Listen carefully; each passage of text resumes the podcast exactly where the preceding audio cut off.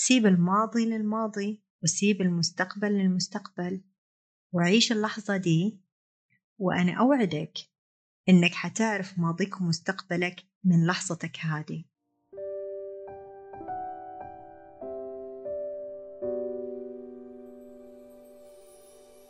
صباح ومساء الورد.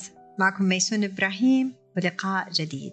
سامحوني الأسبوع اللي فات ما قدرت أقدم لكم حلقة كان عندي ظرف طارئ. اليوم رجعت لكم في حلقتنا الجديدة.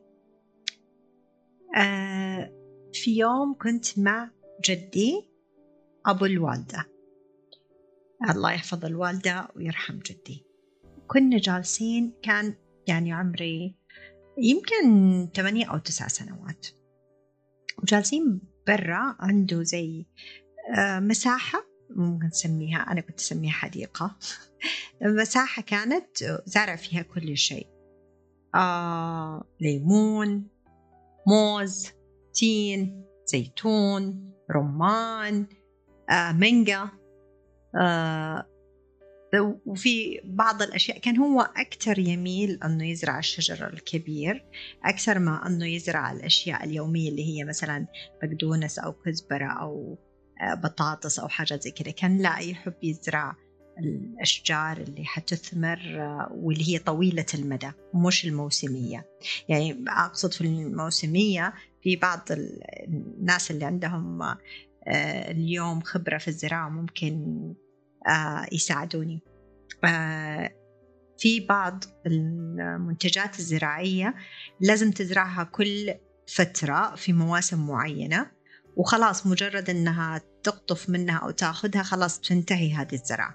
بالنسبة للأشجار الثانية اللي هي بتكون أشجار آه، معمرة أو طويلة المدى زي المانجو زي آه، الموز زي الزيتون والرمان والتين. هذه خلاص okay صح ثمارها بتكون في مواسم بس الشجرة نفسها بتفضل معك مدى الحياة طول ما أنت بتهتم فيها بطريقة معينة تتناسب وطبيعتها. كانوا هم طبعا بيت جدي كان في منطقة الطايف. المنطقة هذه إلى الآن بتتمتع بطبيعتها آه، الجميلة وجوها اللطيف في فصل الصيف. فكنا طالعين وجالس هو بيجهز منطقة معينة لشجر الورد. بالإضافة لكل الأشجار المثمرة اللي يحبها كان يحب جدا شجر الورد. فكان جالس بيجهز لها منطقة رتبها شال كل الأشياء النباتات اللي مش مرغوب فيها في هالمنطقة في التربة وخلى التربة تتنفس فحركها بال ما أعرف أنا أسماء الصراحة أدوات الزراعة كتير بس بالفاس أو whatever الشيء اللي كان معاه كان يحرك فيه الأرض. أو الشوك اللي زي شكل الشوكة.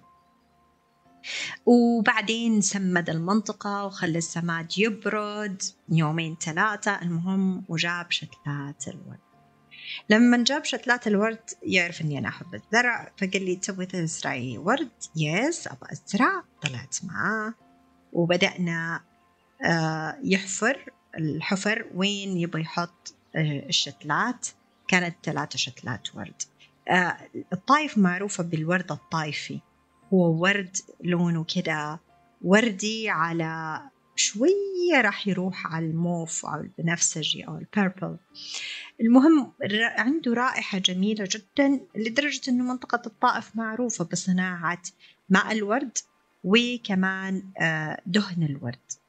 ف آه، الشجرة أو النبتة كل تقريبا بيوت الطايف بتزرعها. المهم حضر الأرض. فأنا شفته إيش بيسوي؟ بيطلع الشتلات. طبعا الشتلات محطوطة في بوتات أو الصيص أو اللي هي آه، الوعاء اللي محطوطة كانت فيه لما اشتريناها. فطلعها وحطهم بحذر كان بيطلعها بحذر. فأنا استغربت يعني ما يبغى التراب اللي فيها يطيح. طب ما إحنا أصلا كده كده حنحطها في تراب وفي كمية تراب كتير هو ليش خايف عليها؟ فانا كان معايا زي عصاية كده صغيرة من الأرض فجالسه بلعب في آه، الكمية اللي طلعها الآن طلعت من القصيص صارت زي القالب صح؟ في قالب كده من الرمل أو التراب أو الطين وفي داخله هذه النبتة في داخله جوا جوا في جذورها. فأنا جالسة ألعب في هذا التراب وبطيحه كده فصارت بتنكشف الجذور. فهنا قال لي ميسون لا فأنا طالعت إنه إيش في يعني ترى مليانة التراب أصلا خلاص نرجع إيش المشكلة؟ فقال لي لا تكشف الجذور الجذور ما تحب الشمس. وقال لي في نوعين من الجذور في الجذر الرئيسي الوتدي اللي هو بيثبت الشجرة وبيوازنها في الأرض وبعدين في الجذور الفرعية هذه اللي بتتوزع بتاخذ الغذاء والموية. قال لي ولا واحد من هذه الجذور موجود عشان يعيش فوق الأرض. كلها بتكون تحت الأرض. ولازم لما نيجي ننقلها ننقلها بعناية عشان ما يدخل لها هواء كتير ولا نور الشمس لأنها راح تتضرر. وتضررها هذا حيؤدي يأثر على نفس آه، شجرة الورد هذه. ممكن إنه تموت أو إنه تصير حياتها معقدة لأنه ما يكون سهل جدا إنه آه، ترجع تكون فريش أو منتعشة زي ما كانت في الأول لأن جذورها تعرضت للهواء وللشمس. عشان كده أنا حريص وشفتيني أنا بحافظ عليها وأنا بطلعها بكل حرص علشان ما تتأثر الجذور. فخلينا يلا نحطها زي ما هي ونبدأ ندفن حوالينها ونتأكد أنه حطينا طبقة تراب أو طين مناسبة فوق القالب ده ونحافظ على الساق وعلى الأوراق وحنستنى أنها تطلع لنا الورد. وفعلا بعد أشهر ممكن نقول شهر شهرين ما أتذكر ممكن يكون شهر تقريبا لأنه إحنا كانت فترة, فترة الصيف ثلاثة شهور. وأنا سويتها في أول الصيف وأنا متأكدة أنه شفت الورد حقها الورد الطايفي قبل ما أسافر.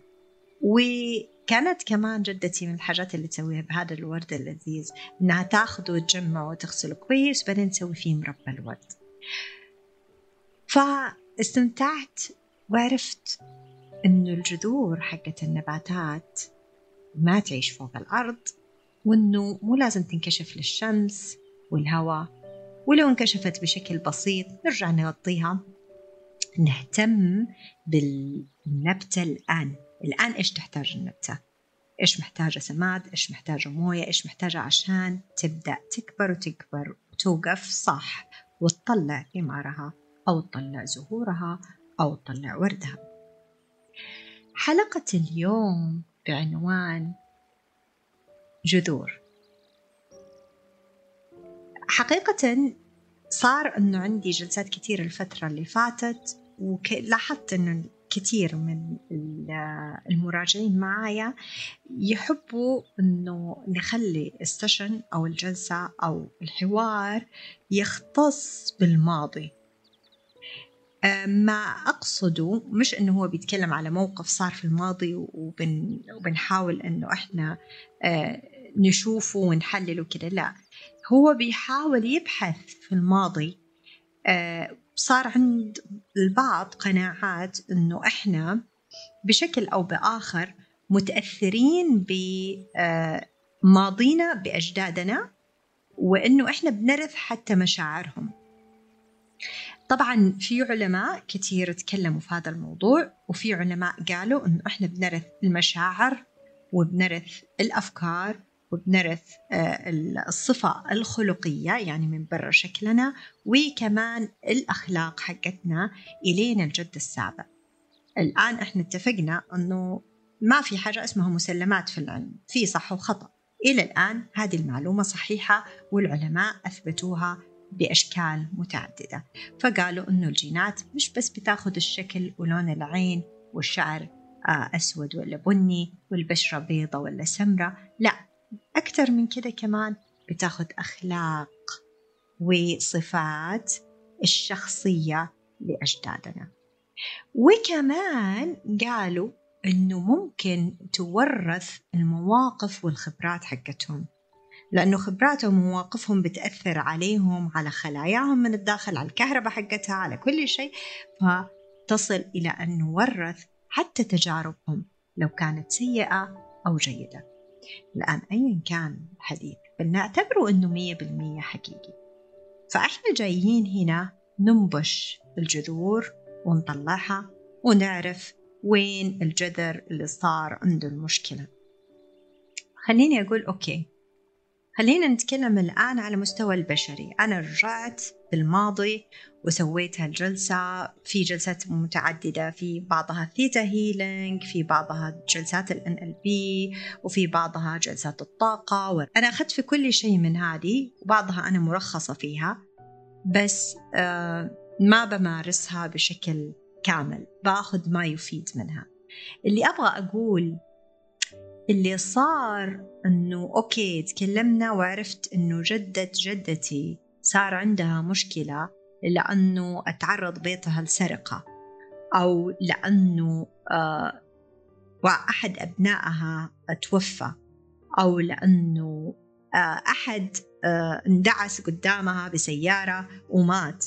أيا كانت ال trauma أو الصدمة اللي صارت لجدة جدتي.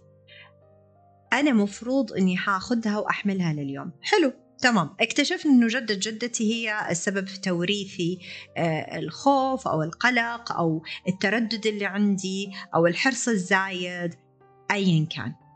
تمام. بعدين؟ إيش صار؟ إيش تغير في اليوم؟ يعني أنا عرفت. عرفت إنها هي. طيب وبعدين؟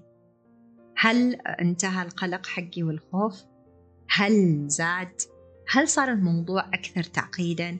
هل بدأت أحفر أكثر وأكثر؟ وصلت عاد يلا لجذور الشجرة اللي جنبي واللي جنبي واللي جنبي. إحنا اللي نحتاجه اليوم أكيد مش إنه ننبش في الماضي. ممكن يكون عندك فضول. ما عندي مشكلة. لكن لو كنت تقدر حقيقي إنك بعد ما تعرف المعلومة ما تتأثر نفسيا. وحقيقي إنه هذه المعلومة حتضيف لك جودة لحياتك روح تعرف عليها. تعرف عليها بس هل معقولة أنه هذه العلوم اللي موجودة هل مية بالمية؟ يعني أتذكر أنه أحد الناس أو الأشخاص اللي مؤهلين في ذا الموضوع قالوا لي حيعملوا لي جلسة theta healing جلست أفتكر أشياء كده ما لها علاقة. حتى لما سألت عائلتي وهذا ما حسيت أنه في أي connection أو ترابط مع حياتي الحقيقية؟ أيا كان. ربما حقيقة ربما وهم. طب تعالوا نفكر كمان في الناس التانيين. بنقرأ أحيانا الفنجان بنقرأ الكف بنقرأ الطالع آه بنشوف إيش حيصير للبرج الفلاني في المستقبل وبنشوف يا ترى إحنا جالسين بنسوي؟ نبغى نعرف المستقبل. تمام. يعني خلصنا من الماضي عرفنا مين اللي ورثنا هالأشياء المختلفة. الآن يلا جاء دور المستقبل أبغى أتعرف على المستقبل وإيش راح يصير مين الناس اللي حيكونوا معايا. هو أنا وين في القهية؟ هو فيلم مرة ثانية. ممكن يكون عندنا فضول. أنا مش ضد الفضول. بس خلينا نحافظ في كلمة save your energy. نحافظ على يعني دماغي جالس بيفكر أصلا طول الوقت. بغض النظر ستة ألاف فكرة في اليوم ولا ستين ألف فكرة في اليوم القصد أنا لما أشغل دماغي يا أما في الماضي يا أما في المستقبل. أنا راحت حياتي على فكرة أنه اليوم اللي أنا عايشه هو حيصير الماضي بكرة واليوم اللي أنا عايشه هو كان مستقبل أمس. فبالتالي أنا جالسة بضيع الماضي تبعي والمستقبل تبعي عشان بدور في جذور وبدور في ثمار أنا لسه ما أعرف عنها شيء. تبغى تعرف شكل ماضيك ومستقبلك كيف؟ اشتغل اليوم. اشتغل اليوم ركز اليوم غير اليوم حرك اليوم أو استمر اليوم أو حاول اليوم أو جرب اليوم. اليوم اللحظة دي اللي أنا بكلمك فيها. في هذه اللحظة إذا عندك في أي شيء تبغى تغيره في الماضي أو المستقبل حقك أعمله دحين.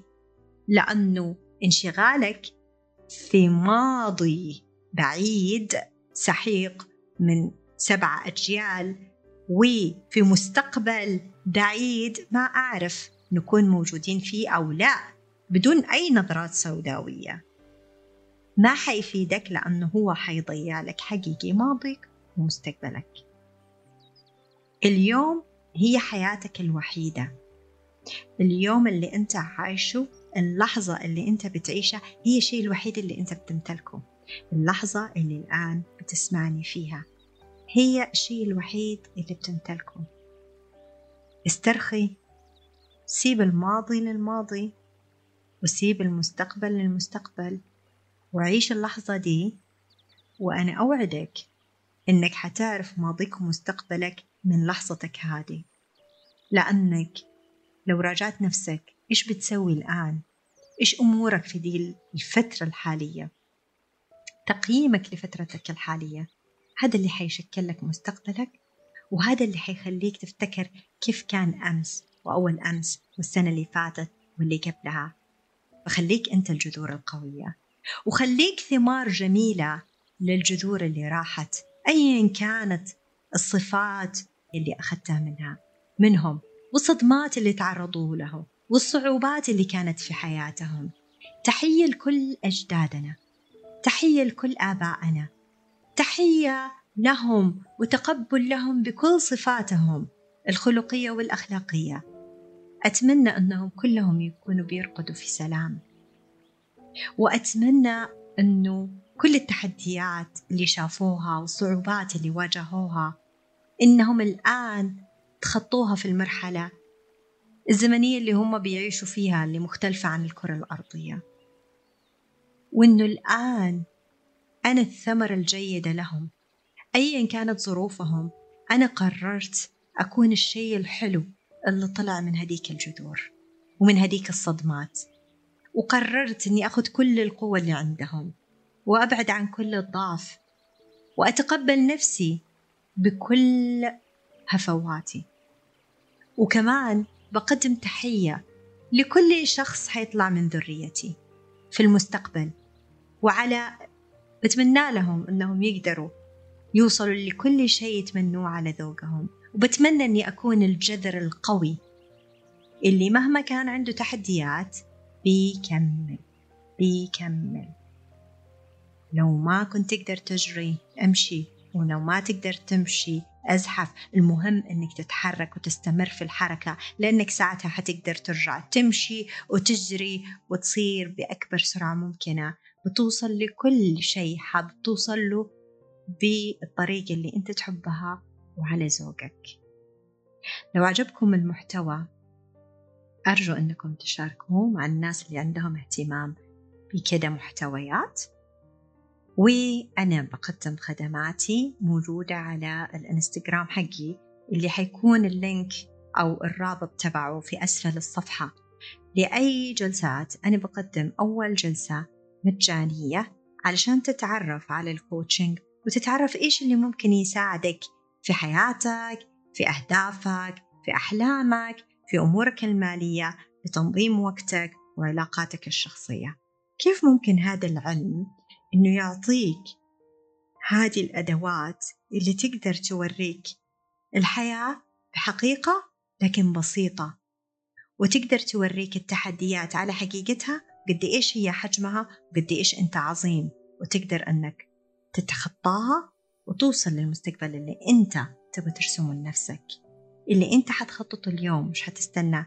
ولا عراف ولا كاهن ولا برج ولا فنجان قهوة يقول لك إيش هو. أنت حتعمله من اليوم. أنت حترسمه في مخيلتك حتعرف إيش حتسوي من اليوم وحتوصل لأفضل من حتى الأحلام اللي بتحلمها بالالتزام والاستمرارية. فبقدم هذه الجلسات. بعد ما تقرر بعدين بقول لك كيف البرنامج بيكون معك. آه تحياتي. أشكركم على وقتكم اللي بتعطوني إياه. أشكركم على استفساراتكم على آه، اقتراحاتكم على حتى ملاحظاتكم. أنا دايما برحب فيها لأنه هي بتعني لي أنه أنا ممكن أفيد ولو حتى جزء في حياة أي شخص سمعني ودمتم بود